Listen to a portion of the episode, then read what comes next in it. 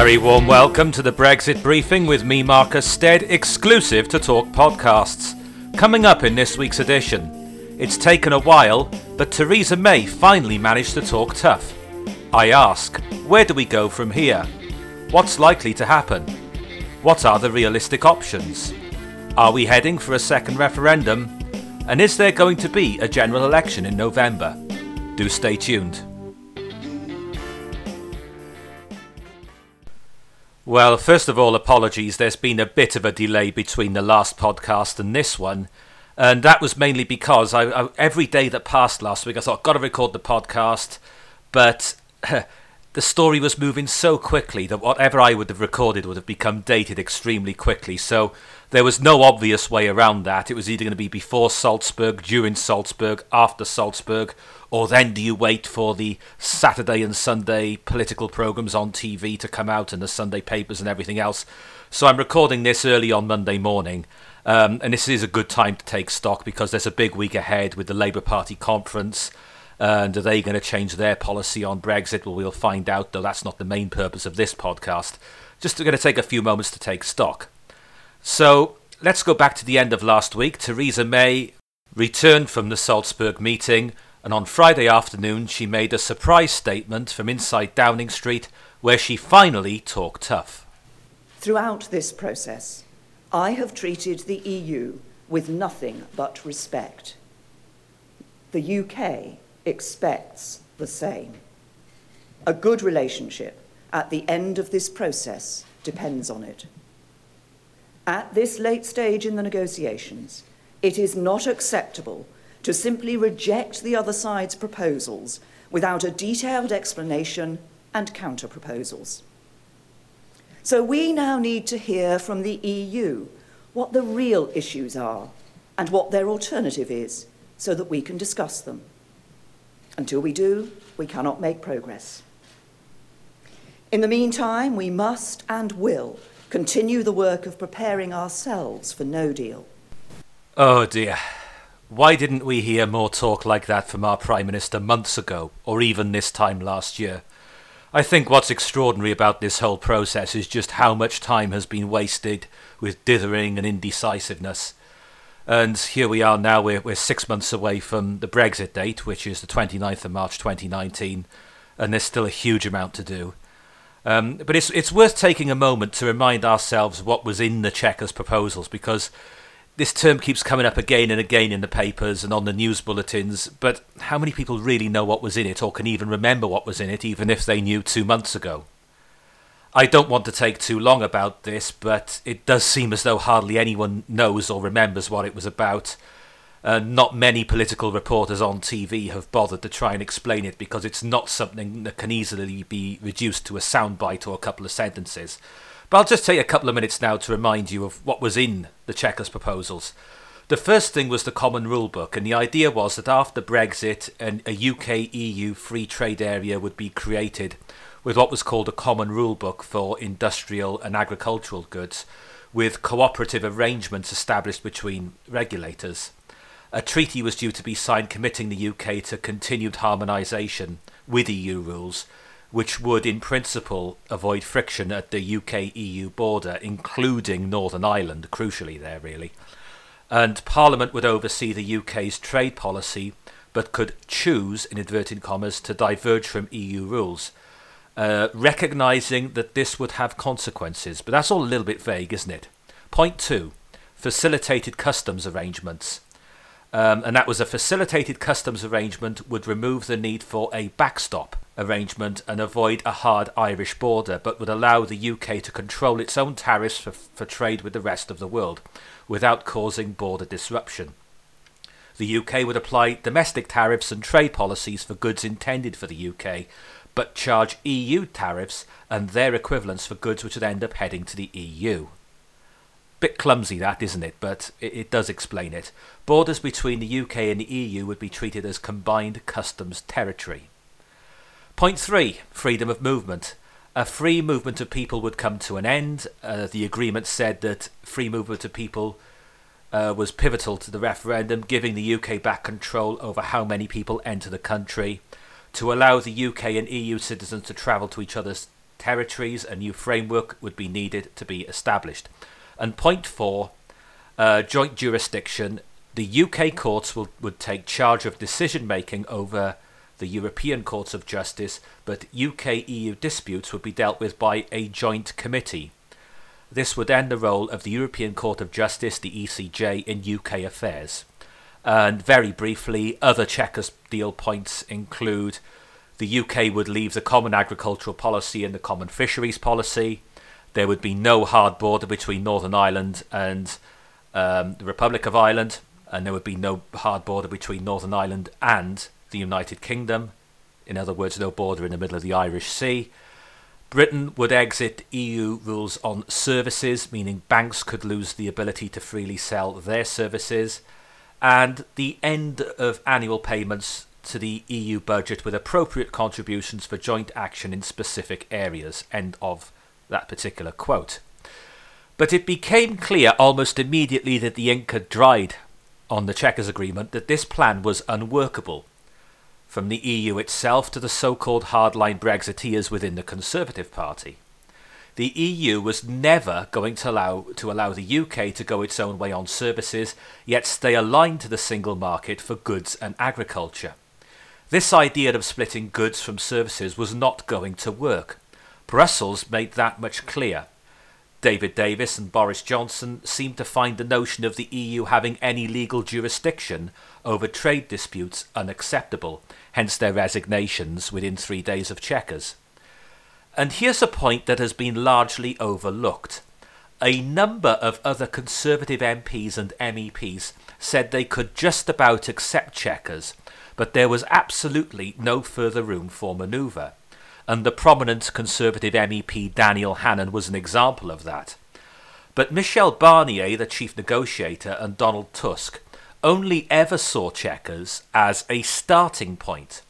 And that word compromise has come up time and time again in the last week. Well, further compromises would inevitably lead to further resignations, or at the bare minimum, even more Conservative M Ps voting down the Chequers proposal if and when it reached Parliament. And there have been rumours this last few days that Liam Fox is close to quitting the Cabinet. I'm not saying that's definitely going to happen. Perhaps it has happened by the time you're listening to this. I don't know. But there would be repercussions because Chequers was, for the, for the, the minds of many people like Daniel Hannan, as far as they were prepared to go. But pretty much straight away, even before the summer recess, it became clear that when the Chequers proposals came before the House of Commons, or more specifically, an E U deal based loosely on Chequers, it was only ever going to get through the House of Commons with the help of Labour votes as an absolute long shot. Parliamentary arithmetic dictated that with the sheer number of Conservative rebels, and Conservatives were not happy with it, from the Jacob Rees-Mogg wing of the party and now the David Davis wing of the party and their allies, it was going to rely on Labour votes if it was going to get through at all. But it has become clear, particularly in the last couple of weeks, that Labour are not going to get behind any deal based on Chequers.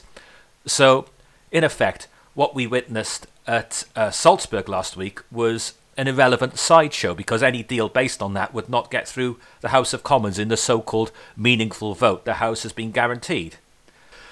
Salzburg was the first time that the other twenty-seven E U member states had met since the Chequers proposals were published. And Theresa May's admirers and supporters put a spin on it beforehand, describing it as her attempt to appeal to E U leaders over the head of the chief negotiator Michel Barnier in a bid to somehow change his mandate and to make Chequers workable. To begin with, the E U played its hand very carefully. They did not want to kill Chequers because they are wary of Theresa May being toppled, and then they'd face the very real possibility of her being replaced by, say, Boris Johnson or Jacob Rees-Mogg, who would take a much harder line, and Chequers would be out of the window. It would be Canada plus plus, or no deal, as far as they're concerned. And the E U is also, let's not forget this, aware that it sells more to the U K than the other way around, and the E U would be harming itself by not doing a deal of some sort. More on that in a moment. but by Thursday afternoon of last week, the entire charade had been blown to smithereens. At a news conference, Donald Tusk, the European Council president, said, "We should not hide the obvious truth. The Chequers plan will not work. There are positive elements in the Chequers proposal, but the suggested framework for economic cooperation will not work, not least because it risks undermining the single market." So bad manners and discourtesy from E U leaders became the order of the day. The French President Emmanuel Macron also dismissed the economic parts of the Chequers proposal and then launched an astonishing attack on Brexiteers. He said Brexit is the choice of the British people, pushed by those who predicted easy solutions. Those people are liars, he said. Downing Street was stunned by Tusk. Negative newspaper headlines followed the following day. Um, we had humiliation, catastrophe, ambush, fury. The Sun, which has denounced Chequers relentlessly from the very start, came up with the banner headline, "E U Dirty Rats."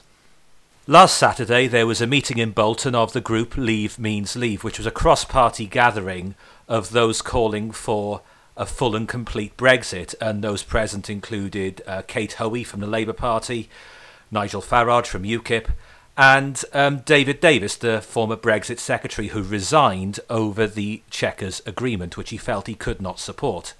But he had some strong words about the way Theresa May had been treated in Salzburg last week.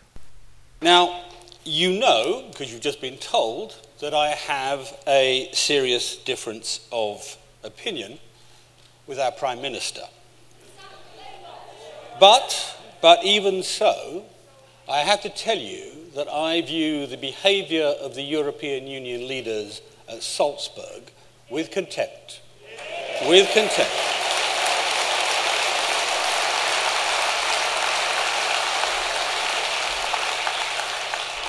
Bad manners and discourtesy are not the hallmarks of great men. Indeed, indeed, I rather felt that we should send them Jacob Rees-Mogg to give them some lessons in manners.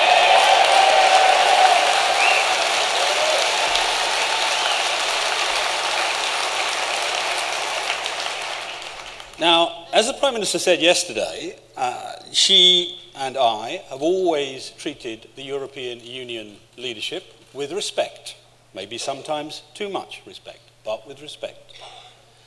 My comment to them after Thursday is disrespect our Prime Minister and you disres- disrespect our country.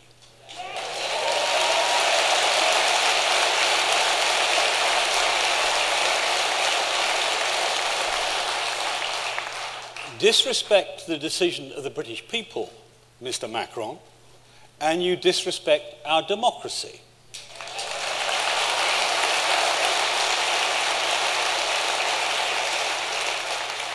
And if you think you can bully our country, all I can do is recommend you read some history books.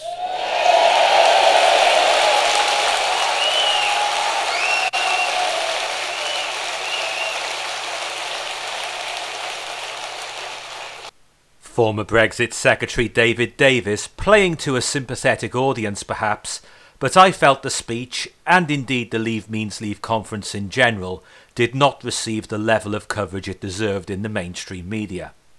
Later on in the speech, Mister Davis explained which aspect of Chequers he found most unacceptable, the common rule book. Well, let's talk about democracy. What do the British people think of Chequers? More than half of them? More than half of them, more than half of them oppose it. Less than a fifth of them, less than a fifth of them support it. And they're right.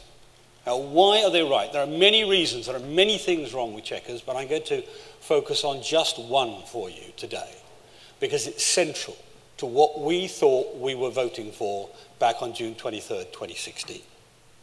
The government is proposing a common rule book for the regulation of our industry. This, this, is, this is a very delicate turn of phrase, a common rule book. What does it mean? It's common only that it means it's written by the European Union and obeyed by us. That's what a common rule book means.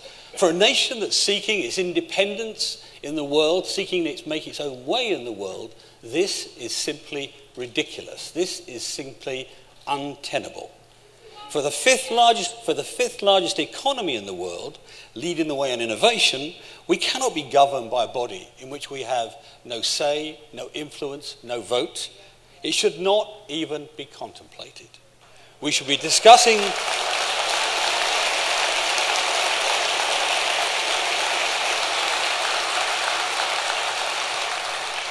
We should by all means be discussing these rules with them as collaborators and, uh, and cooperators, but not taking orders.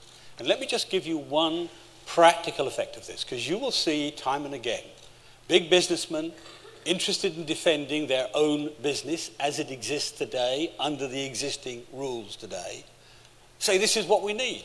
You know, we're in the chemical industry. We don't have very many changes in rules. We'll live by this. We're in the car industry. We don't have any many rule, many rule changes. We'll live by this. But what about our future? What about those industries that are going to matter to us in the future? We are a leading country in artificial intelligence, in life sciences, in self-driving cars, in genetics.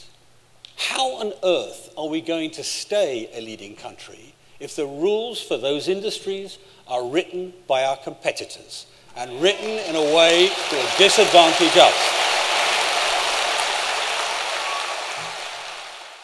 Towards the end of his speech, David Davis explained why a no-deal Brexit would ultimately do enormous harm to E U economies. After all, in twenty seventeen, the U K had a trade deficit with the E U of minus sixty-seven billion pounds. Does the E U really want to lose one of its key trading partners? Wouldn't that be the E U cutting off its own nose to spite its face? I was in Munich on the same day the Prime Minister was in, Sal- in Salzburg. I was talking to a mixture of German politicians, academics and businessmen about the consequences for Germany if Uh, there were a tariff system in place. Essentially, it would mean that the uh, car industry in Bavaria, where I was speaking, would lose about one-third of its exports to this country. That's one-third of the second biggest, fastest-growing car, mar- car market in the, in the European Union. They'd lose two-thirds of their dairy exports to the United Kingdom. France will learn a, lose a significant portion of its wine exports. That, see what, see, see, see what, well, there's always Australian and Chilean and so on for us. Um, but the,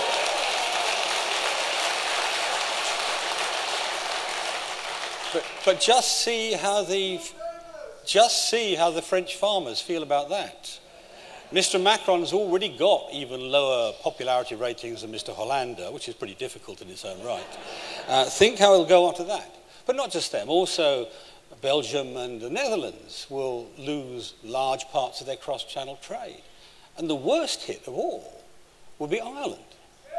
No, no, no, I don't, no, I don't, don't cheer. I mean, I don't wish, I don't wish economic downturn on anybody. And actually, one of the arguments against a W T O uh, deal for me is what it would actually do to our neighbours. Because actually, I think they would suffer worse than we would. We have got a free-floating currency, which will compensate for, uh, for any changes in trade arrangements. We have got uh, our own free government at that point, which is completely unfettered by regulations of any sort other than the ones it wants to impose itself. But most of all for us, most of all for us, for the last twenty years at least, the rest of the world trade has been growing for us faster than European trade. twenty years ago, twenty years ago, twenty years ago, sixty percent of our trade was with Europe and forty percent with the rest of the world. Now it's the other way round. sixty percent with the rest of the world. And as we leave the European Union, that change will get faster and faster and faster. And that will be what powers the British economy in the, in the coming years. Former Brexit Secretary David Davis on the economic realities of a no-deal Brexit for our European neighbours. So, Where does that leave us? I cannot foresee any circumstances in which there could possibly be a second referendum. It's enshrined in law that the U K will leave the E U on the twenty-ninth of March twenty nineteen at eleven p m. Parliament does not return until mid-October. The Electoral Commission says it needs six months' notice to hold a referendum. Well, it's almost already too late for that reason alone. Beyond that, we'd be looking at a lengthy parliamentary debate about what the question would be, what would happen if the deal was rejected in a referendum, does that mean go back and renegotiate, or would the U K stay in the E U? Would the E U even allow the U K to stay in on the same terms? Probably not, actually. They'd probably insist on some kind of financial recompense, such as bailing out Italy. Even if the legislation could be pushed through Parliament, the Electoral Commission would then have to appoint an official designated campaign for both sides. Then we'd have to have the campaign. Look, that just is not possible within a six-month timescale, even if we started immediately. You'd struggle to hold a referendum in less than a year, realistically. If Missus May comes back from the E U with a deal loosely based on Chequers, and that is now a very big if, as I have already said in this week's podcast, that is almost certain to be rejected by Parliament. And, well, what would happen then? It seems likely to me that there would be a private members' bill which results in the U K joining the E E A stroke EFTA. And I believe calls for this course of action will continue to get louder in the weeks ahead. I predicted this on the Brexit briefing a week or two ago, you may recall. Um, and in the period since, we've seen Peter Hitchens in the Mail on Sunday advocate this course of action. Uh, Christopher Booker has said it. And I think it's going to get louder still as the reality of the situation becomes clear.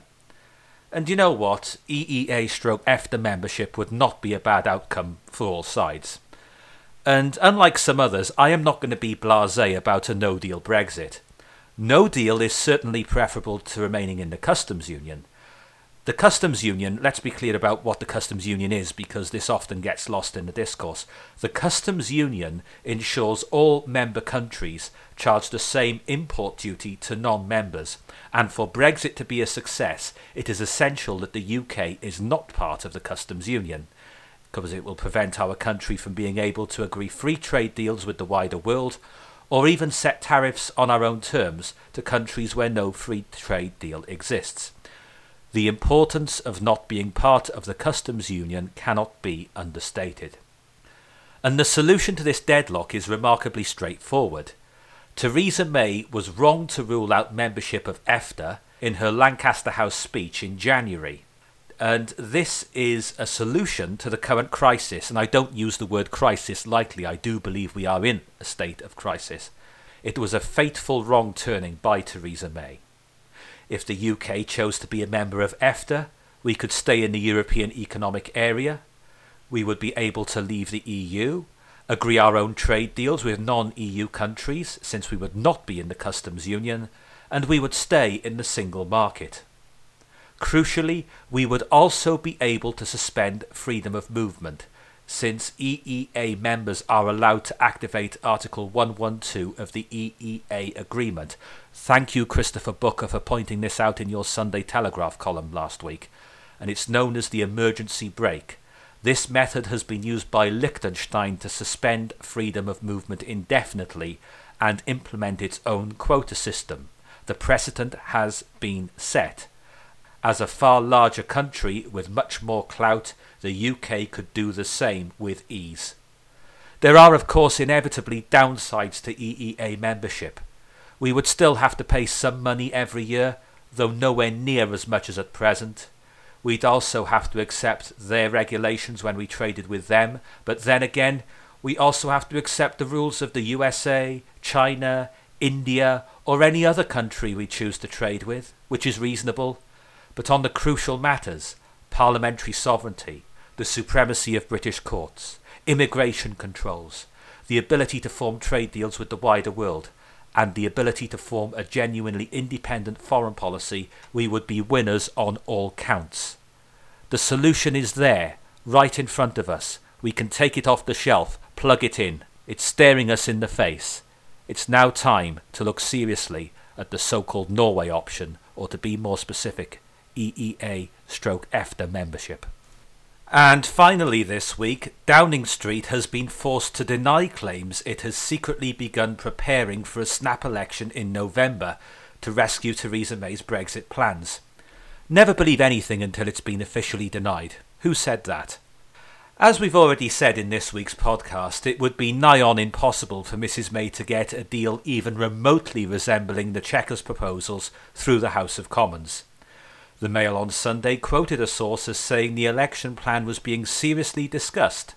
The source said, "As things stand, even if we can get a deal with the E U, it is hard to see us getting any agreement through the Commons. Either the Brexiteers or the Remainers would stop it. We are running out of options." You know what? I'm not convinced. The bookies have the likelihood of a general election in November this year at about twelve to one, and I think they've got that right.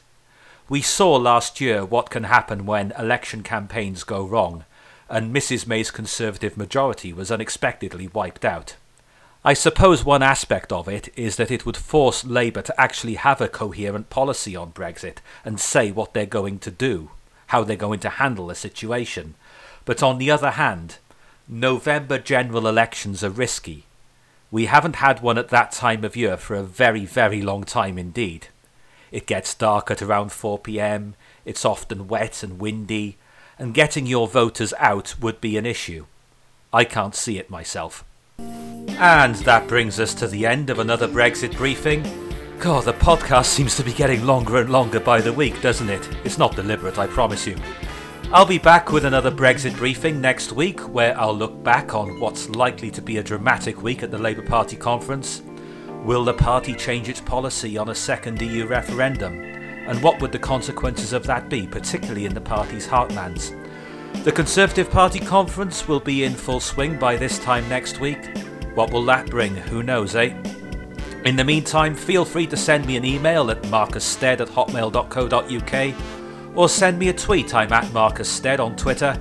Thank you very much for listening. Do remember to tell your friends. We're on talk podcast dot com. Or if you prefer, you can search for the podcast on iTunes. See you next week.